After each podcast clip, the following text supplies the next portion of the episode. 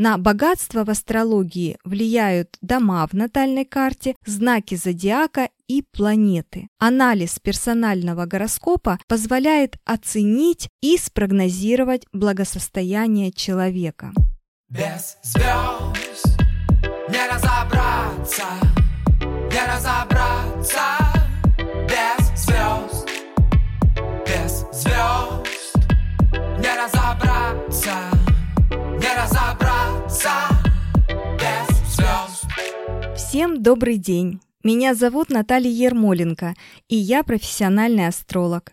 В этом подкасте я познакомлю вас с основами астрологии и расскажу, как она помогает найти свое место в жизни.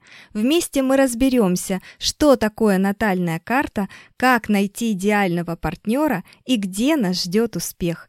Вы узнаете, как с помощью астрологии разобраться в себе и выйти из непростых жизненных ситуаций.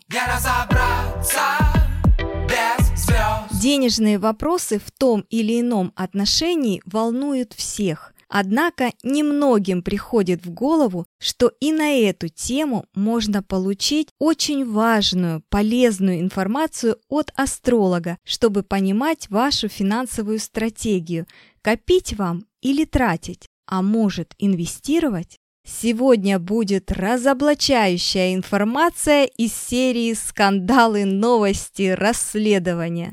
Несомненно, многие из вас читали журнальные гороскопы типа как зарабатывают знаки зодиака, самые денежные знаки, какие знаки зодиака притягивают деньги и так далее. Или вы побывали на марафонах, я уверена. Всем нужна волшебная таблетка. Раз и деньги у тебя в кармане. Формат различных марафонов по достижению желанного сейчас на пике своей популярности. Но, несмотря на это повальное увлечение, у некоторых все же остается ощущение потраченного впустую времени и средств. Думаю, что вы не раз задумывались над тем, почему эти марафоны не всем приносят результат. И я сейчас не о том, что кто-то выполнил все упражнения, а кто-то нет. Моя знакомая постоянно находится в каких-то марафонах, большей частью в денежных. Она усердно пишет списки желаний, выполняет медитации, изучила все лунные циклы, сажала дерево и запускала воздушные шарики. А ВОЗ и ныне там. Квартиры нет,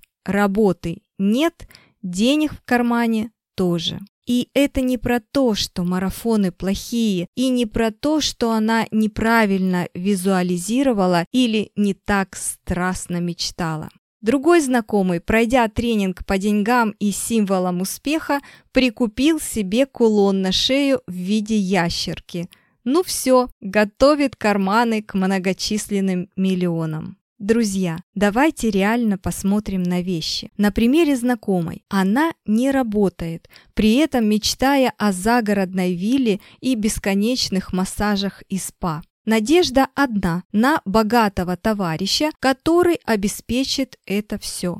Но он никак не встречается – и позже расскажу почему. А вот еще пример. Моя клиентка работает врачом в обычной поликлинике. Зарплата около 20 тысяч рублей. Она действительно много работает и, чтобы увеличить доходы, пошла на курсы инвестирования. Вложила деньги. У многих получилось, а она прогорела.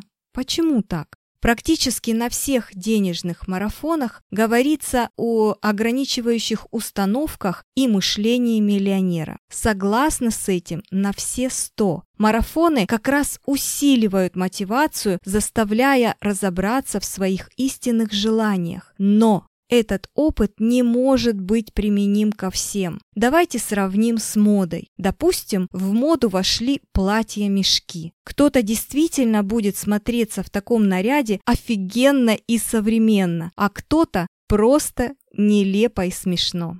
Точно так же и с марафонами. Кому-то реально доступна опция легкие и быстрые деньги, а кому-то надо работать. И немало. Звезд У каждого из нас есть своя индивидуальная натальная карта, наш звездный паспорт, где зашиты все таланты и способности, которые заставляют нас заниматься тем или иным видом деятельности. На богатство в астрологии влияют дома в натальной карте, знаки зодиака и планеты. Анализ персонального гороскопа позволяет оценить и спрогнозировать благосостояние человека. Узнать, каким будет материальное положение человека, помогают финансовые дома натальной карты, второй и восьмой. Второй дом покажет природные способности человека в связи с его денежным потенциалом, а восьмой – это дом чужих ресурсов, денег окружающих людей, партнеров, клиентов и так далее. Если восьмой дом сильный, то человек может быть обеспечен за счет средств других людей, наследства, помощи близких, партнеров, мужа, процентов и многого другого. Вернемся к моей знакомой. У нее в карте напряженный аспект между вторым и восьмым домами, между ее кошельком и кошельком заветного принца-миллионера, которого она ждет. Что это значит? Это значит, что ждать его она может до конца жизни, но так и не встретить. Чтобы привлечь финансовые потоки, ей нужны совершенно другие тактики, совершенно другие подходы. Чего греха таить? И я проходила марафоны. На одном мероприятии мне запомнился девиз Живите и тратьте, как будто вы миллионер, ни в чем себе не отказывайте, и деньги потекут к вам рекой. А вы знаете, что не всем надо тратить, и не у всех будет работать этот девиз. У каждого из нас есть своя индивидуальная финансовая стратегия, заложенная в гороскопе. Копить или тратить. Вот вы, например, знаете, копить вам или тратить. Расскажу свой пример. Мое солнце во льве любит быть в центре внимания, а еще больше любит делать щедрые подарки. Мне нравится жить в комфорте и покупать все, что я захочу. Но в какой-то момент я поняла, что деньги не только не задерживаются, ну, оно и понятно, но и не растут в том темпе, как мне хотелось бы я уперлась в какой-то финансовый потолок, из которого никак не могла выйти. На помощь пришла астрология. Все дело в том, что у меня Куспит или начало денежного дома находится в знаке Девы, и это означает ровно противоположную стратегию той, что я следовала. Отношение к деньгам при этом положении должно быть практичное и реалистичное. Поначалу введение учета доходов и расходов приводило меня в ужас записывать расходы на такси, 200 рублей учитывать. Постепенно, когда я стала планировать свои затраты и тратить обдуманно, все стало меняться. Я стала присматриваться к подругам, которые отслеживали скидки, старалась составлять список покупок. И реально все начало меняться. Верите? Я продолжаю свой эксперимент и месяц назад оплатила работу стилиста, которая подобрала в мой гардероб недостающие вещи. Еще пару лет назад я бездумно покупала бы все, что хочу, ну, про то, что из купленного нечего скомбинировать и шифонер ломится, а нечего одеть, я промолчу. Но сейчас я знаю свою финансовую стратегию по гороскопу. Кстати, копить не в прямом смысле копить на черный день и хранить деньги в чулке. Это про бережное отношение к деньгам, вложение в ценные бумаги, умелое использование рисков. Давайте вспомним историю врача-инвестора, вернее горе-инвестора – а все почему? В ее гороскопе есть указание на то, что кредиты, займы, непродуманные вложения не ее конек. Она всегда будет проигрывать в этих сферах. Повезло же тем, у кого стратегия тратить, скажете вы. Спешу вам сообщить, что тратить не в понимании транжирства, ведь кто-то так и подумал. Например, если Куспит или начало второго дома в Овне, то таким людям надо жестко конкурировать, полагаясь на быстрые и короткие сделки.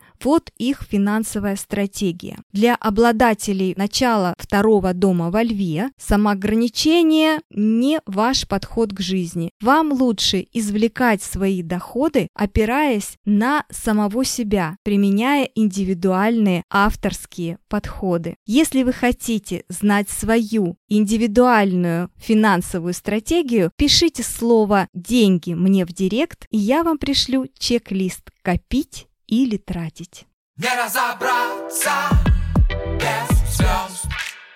А можно ли увидеть богатство в личном гороскопе? Или все мы рождаемся с одинаковым финансовым потенциалом? Чем отличается карта миллионера от карты бедного человека? Классный вопрос.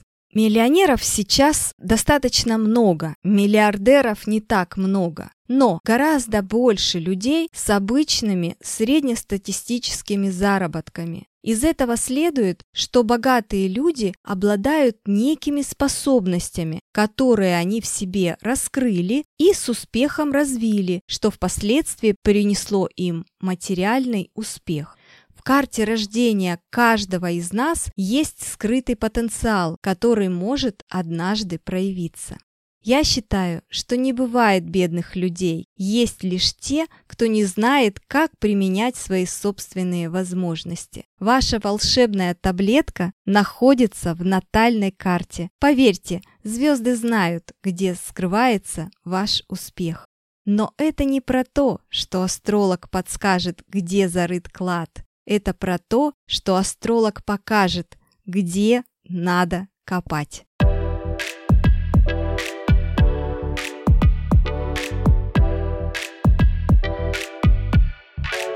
Ну и по традиции прогноз на неделю с 7 по 13 июня. Чувствуете влияние ретроградного Меркурия? Что-то ломалось, задерживалось, перенеслось. Как вам думается в это время? Есть ощущение, что вы тормозите? У меня есть. Надеюсь, что многим повезет, и вы проживете этот период без потерь. Неделя предстоит интересная, если учесть, что 10 июня будет солнечное затмение. Но я не собираюсь никого пугать. Кажется, что сейчас людей уже ничем не испугаешь. Солнечное затмение ждем 10 июня в 13 часов 52 минуты по Москве в знаке Близнецов. Помимо Солнца, Луны и кармических узлов, в затмении участвуют тот самый ретроградный Меркурий и Нептун. Возможны задержки, нестыковки в движении транспорта, аварии и поломки в пути. В обучении могут возникать сложности и трудности. Во взаимоотношениях тоже возможны проблемы. Зная все это, постарайтесь обходить острые углы. В обучении подстрахуйте себя и успокойте. Знаю, что сконцентрироваться будет нелегко, но если приложить усилия, то все получится. Замечайте знаки, которые посылает вам Вселенная. И если у вас сломалась машина, срываются важные мероприятия, если вы забыли ключи или телефон и пришлось вернуться,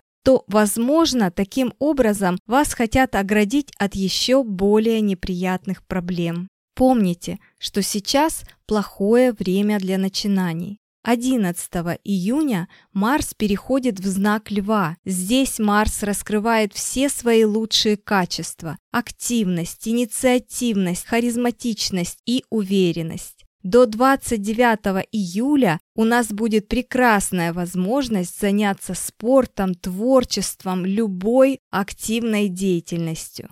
Когда завершится период ретроградного Меркурия с 23 июня, используйте возможности для собственного развития, для проявления лидерских качеств, прокачивания ораторских навыков, раскрутки своего бренда и воплощения целей. Однако в это время будьте осторожны за рулем. Спешка никогда не приводила ни к чему хорошему. 13 июня Венера на небе в гармоничном аспекте с Ураном нацелит на эмоциональное общение с любимыми и единомышленниками. Могут завязаться неожиданные знакомства и связи, которые пригодятся вам в будущем. Вместе с тем, новые романы могут быть недолговечными, но даже если и так, то опыт, приобретенный с новым человеком, бесценен. Это прекрасное время для творческих людей. Призывайте волшебниц Мус, и они прилетят к вам на помощь. Вдохновение будет обеспечено. Спасибо, что прослушали подкаст. Надеюсь, вам понравилось. Не забывайте ставить звездочки и отзывы в iTunes, а также подписываться на нас на Яндекс Музыке. До встречи!